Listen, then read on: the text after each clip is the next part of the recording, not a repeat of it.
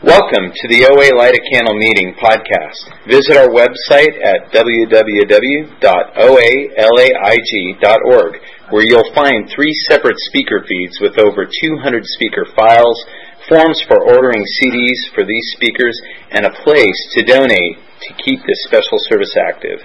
I would now like to introduce our speaker for tonight, David.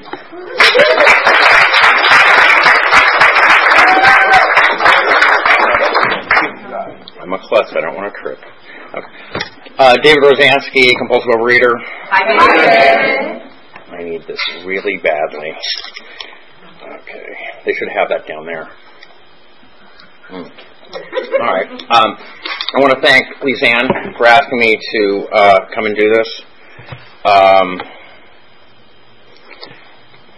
I want to welcome the newcomers here and the people that took shifts and returnees and old friends. And it is in this room that the miracle of Overeaters Anonymous happened for me.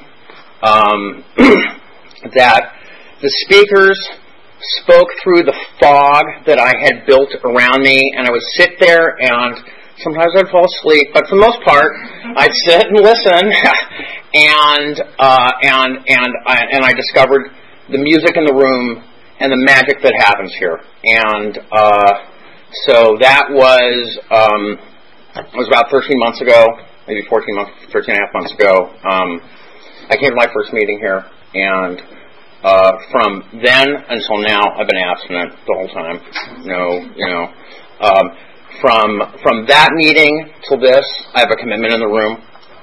From that meeting to this, I have a sponsor. I've been willing to follow direction implicitly, without argument, because that's a problem. And it's completely saved my life. I mean, and that's the fact. I mean, the miracle of what goes on in this room has absolutely saved my life. My day today is a testament to God doing for me what I could not do for myself. So, I'm a cheesemonger. I'm a cheese expert, and I work with cheese, and people doing the podcast, they'd be like, what? like, who did you get up here? Sharing recipes.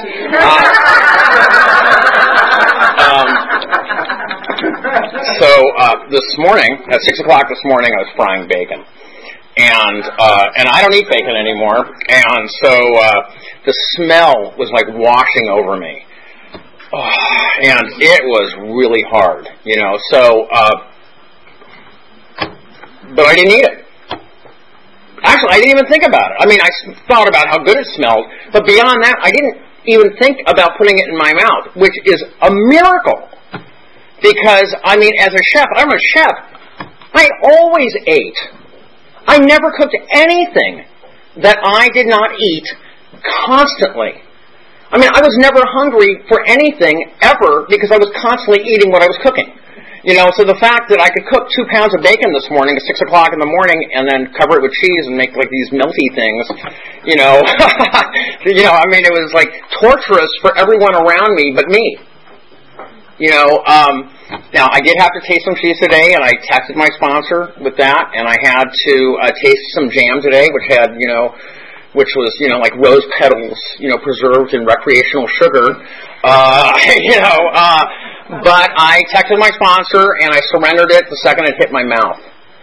And, I got through that cheese tasting, and talking about cheese for 2 hours, and then I came to a meeting of Overeaters Anonymous.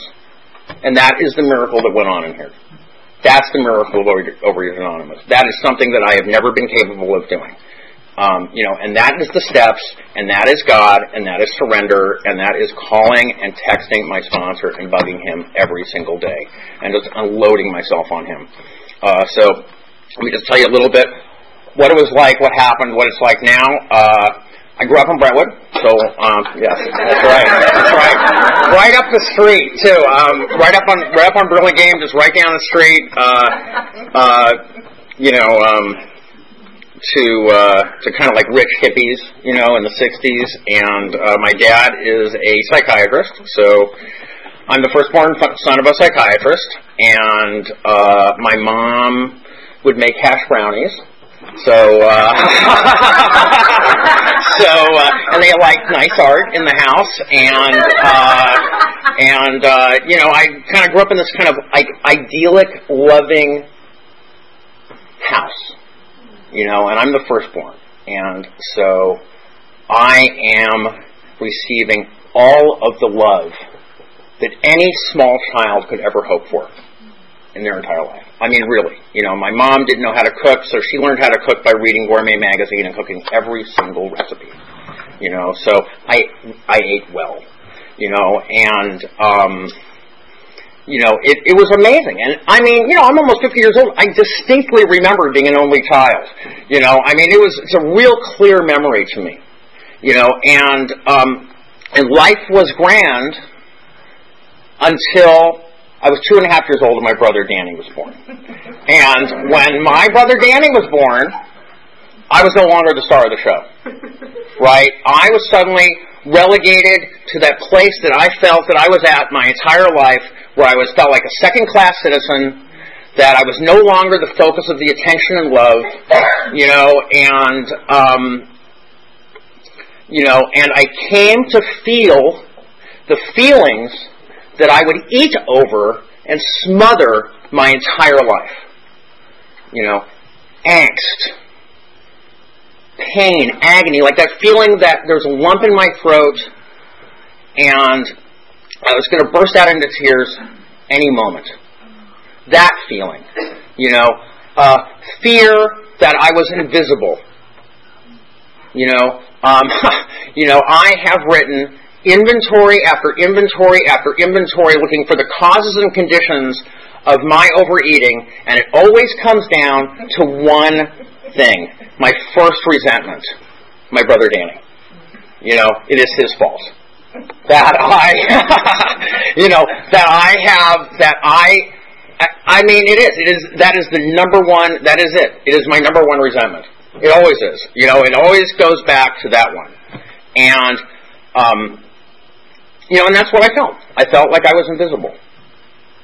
You know, I felt like I had no voice. I felt that I had lost all importance, and it was with that feeling that at age 5, 2 very, very significant things happened in my life. I had my first drink of alcohol, and I ate a year's supply of popsicles, and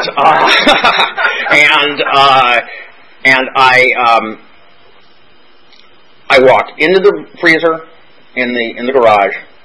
And once I had just won a Halloween contest, so I had won like a year's supply of popsicles, and not just popsicles, also ice cream bars, but you know, generally those kind of shaped things. And that was on one side of the freezer, and the other side of the freezer was vodka. So I just had both. And I discovered there the solution to how I felt. I discovered the thing that just eased that pain, you know. I remember a lot of things about my life, you know, and I've forgotten a lot of things about my life, you know, and there's a lot of things in my life that are of extreme importance to me, you know, and, but that memory is burned into my consciousness, you know. That memory is like, that is it. That is what is up on a pedestal of all memories. No, the most important thing that I could put my finger on, the thing that killed the pain. You know, the alcohol washed it away, and the food numbed it out. You know, and that is what I would do for the rest of my life. You know, is any time I felt loneliness, I would eat.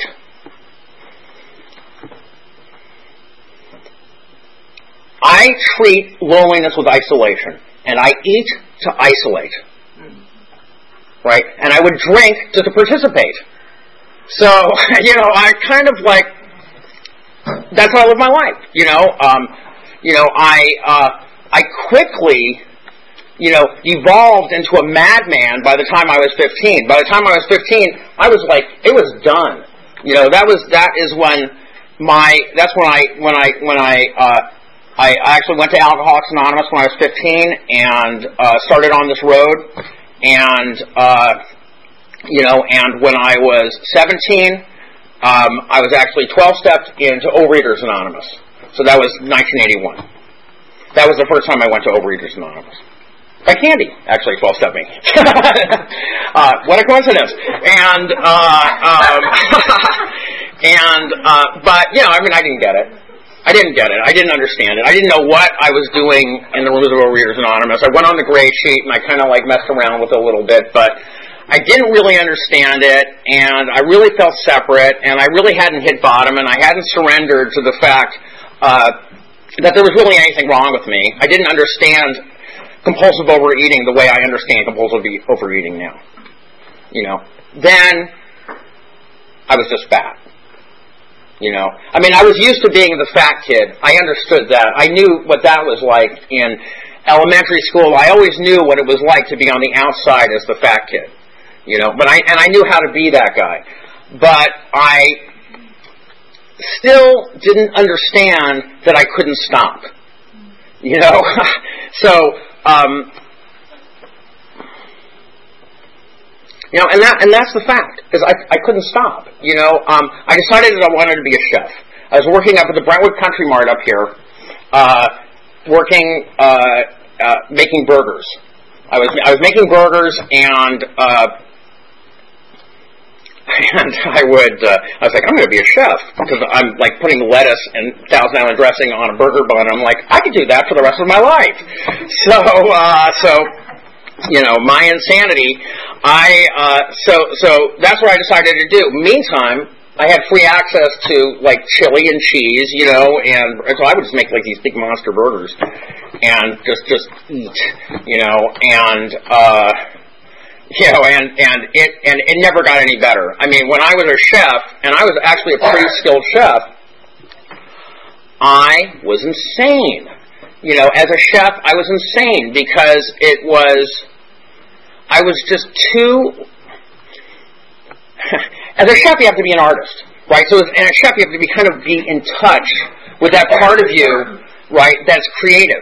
But I couldn't be creative if I was just like eating Jell-O shots with reckless abandon and chicken wings. Like, you know, it's just like, it doesn't work, you know, and that's kind of what would happen is I would get these jobs, like, you know, and I'd be like, well, I think we have to have Jell-O shots here, because I like Jell-O shots, because, like, it's two birds, one stone, you know, and, so I would, you know, so I just, like, I'd eat Jell-O, I liked it, and it was pretty good, and it tasted good, I made really good tequila Jell-O shots, and so I was actually executive chef of a restaurant in Westwood. And I mean, and that was kind of like it. That was like kind of like that was my meal. You know, I'd go in, I'd probably get in there, you know, like 10 in the morning, and have a beer. You know, make up some wings, cook lunch, have some oysters. You know, I mean, I would just like eat all day long, constantly. And then the Jell-O shots would start at about 8 o'clock. You know, and you know, I'd get home at about 2 o'clock in the morning. You know, and I lived that way. Just. Year after year after year after year after year, you know, I have a positive talent for putting myself in a position where I can get anything I want, you know, and so every restaurant that I'd ever work in was always the same story, you know. I mean, I had a thing for, like I mean, I'd go through whipped cream. You know, I like the whipped cream, but I like the nitrous oxide too, so I would just do both. You know, and so I'm very efficient. So,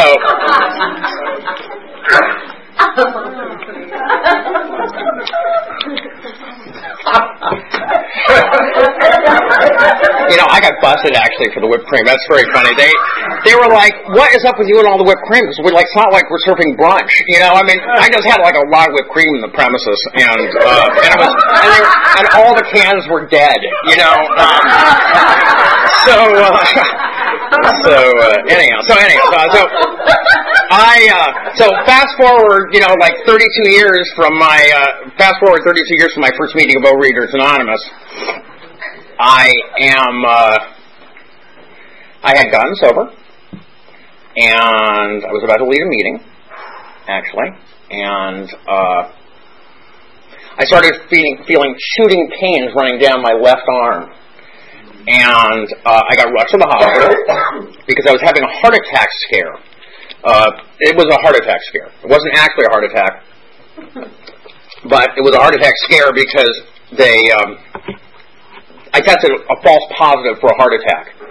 So but I had also blown up to, I was about maybe 290 pounds, just shy of 300 pounds. I smoked, chain smoked. I couldn't, I couldn't get in the shower without getting out of breath. You know, I mean, I would sit on the edge of my chair and I could feel my heart rolling in my chest. There was definitely a physical consequence to the way I had been living. Even though I had arrested part of that life, there was another part that just kept on going, and that was the eating. The eating just never stopped. I just happened to move next to Tito's Tacos. I couldn't pick any other place in the city to move. I had to move next to Tito's, right? And then I got a job working with cheese, and which is a good job. I mean, it's a great job if you're not eating it constantly. And I eat a lot of cheese because I work with cheese. So I couldn't stop eating cheese and fine charcuterie, and I was dying. I was killing myself, and I found myself in a hospital thinking I was having a heart attack, and the doctor's like, you're going to have to change something pretty quick. You have to lose 100 pounds. I mean, how do you even get your head around that? I mean, how am I going to lose 100 pounds? I can't stop eating cheese. I can't stop doing anything. I'm completely out of control. My life is insane. I suffer from grave emotional and mental disorders. I'm absolutely out of my mind. How am I going to lose 100 pounds? I mean, I can't jog. I can't cross the street, and I knew somebody in OA. And I known that he had sponsored a number of guys, and I gave him a call. My sponsor's Michael B. And I asked him if he would sponsor me. And he said, sure, I'll sponsor you, of course. And so I started going to Overeaters Anonymous meetings, and I got abstinent for a moment in time. I got abstinent briefly because I had not surrendered. I had not given up the idea that I was in control. I thought that I was in control. I thought that he would give me some direction, and maybe I would do the steps, but I didn't really understand it, and I hadn't had a spiritual awakening, in the other program, so I didn't really paid any heed to what he had to say, and I just certainly did not understand what abstinence was. I mean, at all. I did not understand what I was supposed to be abstaining from, because I would hear people in the room say, well, my abstinence is to be happy and to live a life in line with God's will. And, I'm not a dumb man, but I still don't have any idea what that means, and,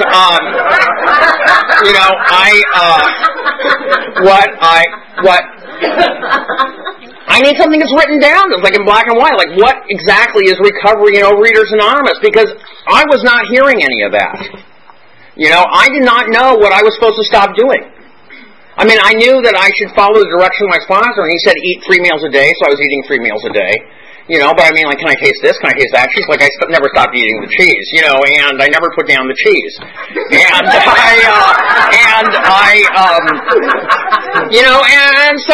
I kept on pushing it and pushing it and pushing it, until one day I could say, I don't think this is abstinence. Despite the fact that you say it's abstinence because I'm being 100% honest with you, I don't believe that I'm abstinent, because I'm doing exactly the same behavior. Nothing has changed at all. Except that I'm eating maybe in little blocks of time, you know, which I was kind of loosely calling meals. That was like about the only difference in my life. And so I was like, this is ridiculous. I don't have time for this crap. And I stopped wasting my time. And I stopped wasting my sponsor's time. You know, until about a year and a half later. So a year and a half later, I surrendered to Overeaters Anonymous. And this is how I surrendered. I had any weight that I had lost before, I gained back, and more so. So I was really blowing up, you know, and so two basic things happened to me. One,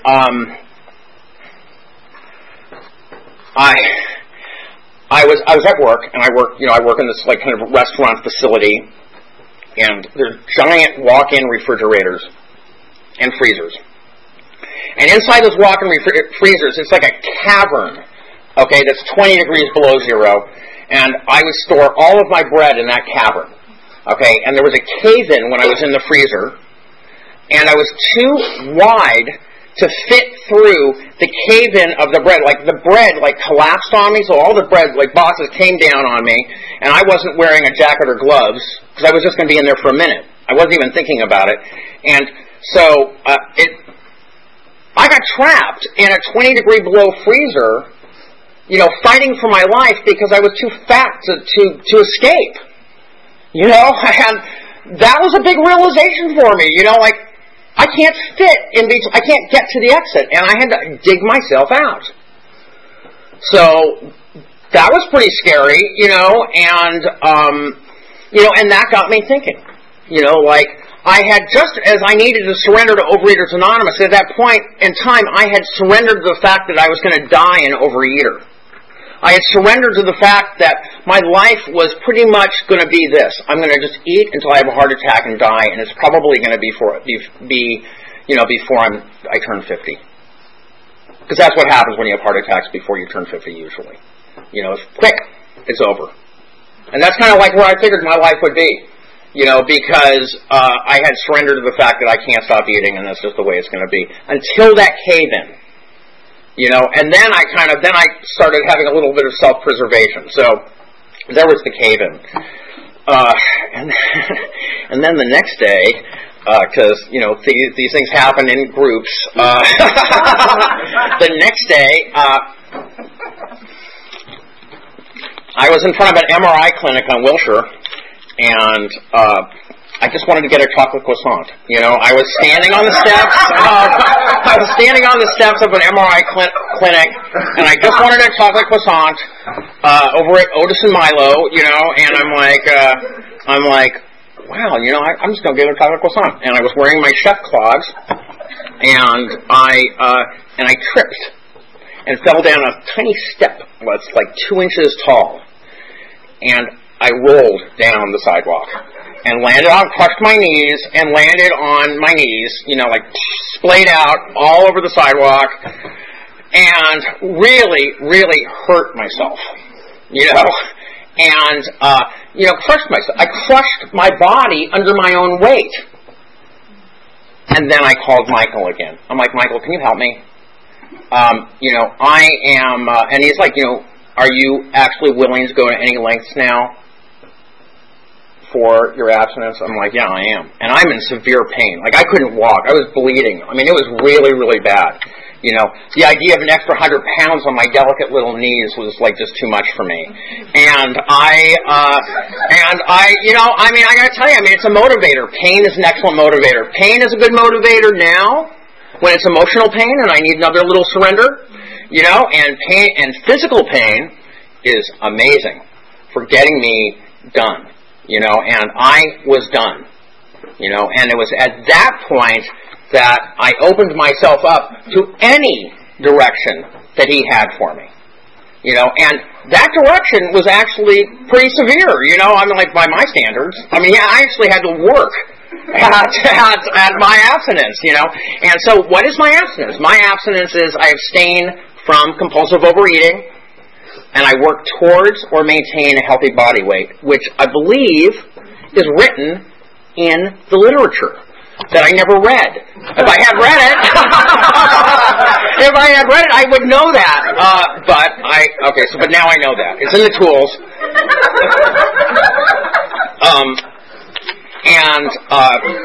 So that's my abstinence. And to protect my abstinence, I have a food plan. And my food plan I use is Weight Watchers. And with that abstinence and that food plan, I'm now down just over 93 pounds, and that's in 13 months. And it's miraculous. It is miraculous because I live a life. The food that's been so aptly coined is guilt-free and shame-free. What I put in my mouth is not my business. What I put in my mouth is my sponsor's business. I make my food plan at night before I go to sleep, and I write a 10-step. I write the vows, and I write a 10-step. And in the morning, I commit my food. I call him. I actually physically use my voice at 5:30 in the morning, and I call my sponsor, and I tell him what I'm going to be eating for that day. And I read to him my inventory, and I review my fears and my resentments every day. And then I read my gratitude list every day. And then we usually read one of the daily readers, And then I'm good. And I go out into my day, and as I go through my day, if there's any changes, I call or text my sponsor. I surrender it, just like I did in the morning. If I get into trouble, like I can't stop tasting, because I have to taste at work. And that is irritating at best, because I have no off switch when it comes to cheese and salami, So I call him. I run to my office. I'm like, I can't stop eating the salami, and he's like, "Do you feel better now?" I'm like, "Yes." And then I stop eating the salami. As soon as I surrender it, it's surrendered and it's done. I don't have to continue with it, And then I count for what I ate in the Weight Watchers with the points, and I go about my day, and that is my day every day. And because of that, I'm free. At night, I thank God for my abstinence. And I thank God for the friends in my life. And I thank God for the relationships that I forged here. I had no close friends when I came here. I had no close friends because I had completely eaten myself into total isolation. I had this giant wall built up around me. And as I came to the meetings and as I took sponsor direction, as I stood up here and did the chip commitment, and gave out optional hugs, which was mortifying to me when I first started doing it, I have little by little chipped away at that barrier that kept the world out, and now I'm living this life, and it is an amazing life. I never knew I could feel as good as I feel now. I just had no idea. I'm living the life that I'm realizing dreams that I never knew I dreamt. Right? I have this physical well-being that I never knew was possible. And that is because of what goes on in these rooms. That is because of what goes on in that book. That is having had a spiritual awakening as a result of those steps. That's it. Thank you.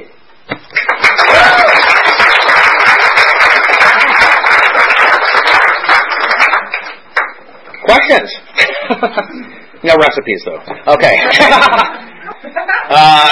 Good question. Okay, how is my relationship with my brother, who I wanted to kill? I've had to make amends to my entire family, including my brother. So forever resentment, there's seemingly an amends attached to it. And that was a big one for him, because I tried to kill him. I mean, I didn't mention that, but I actually dropped a chair off a treehouse and tried to kill him, which was a big amends,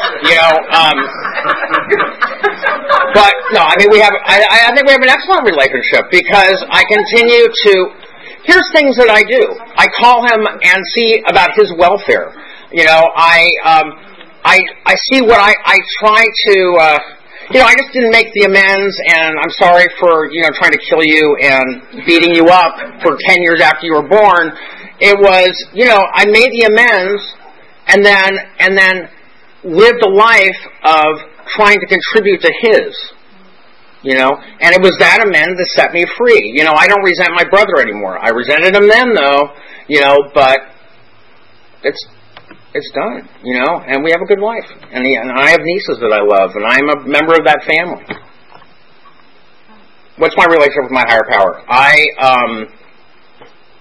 You know, I've really struggled with it. I got to tell you, I came to the rooms an atheist. And I was told to act as if, so I did. I would act as if I believed that there was a power greater than myself. And then, you know, I'd always heard about people like making the group their higher power, or the direction of their sponsor their higher power, and that is actually what I did. When I became willing to follow direction blindly, is when the idea that there was a power greater than myself came into my life.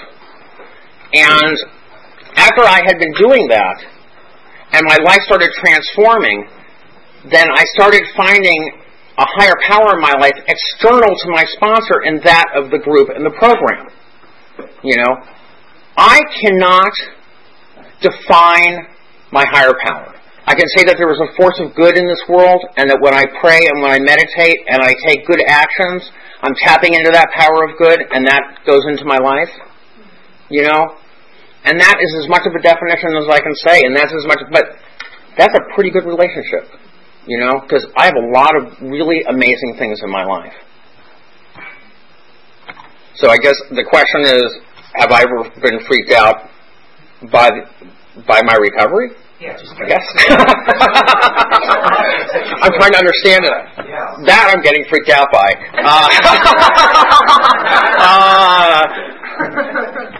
You know, I mean, here's the thing. It's like, I want to live, and I don't want to be miserable. That's kind of basically it, you know. So if I want to be alive, and I want to be relatively happy, then there's things that I have to do. And that's what I'm doing. And that's kind of like it. You know, it's like, you know, I have to take care of resentments immediately. Like, I have to. If I don't take care of resentments immediately, they eat me alive. Quickly.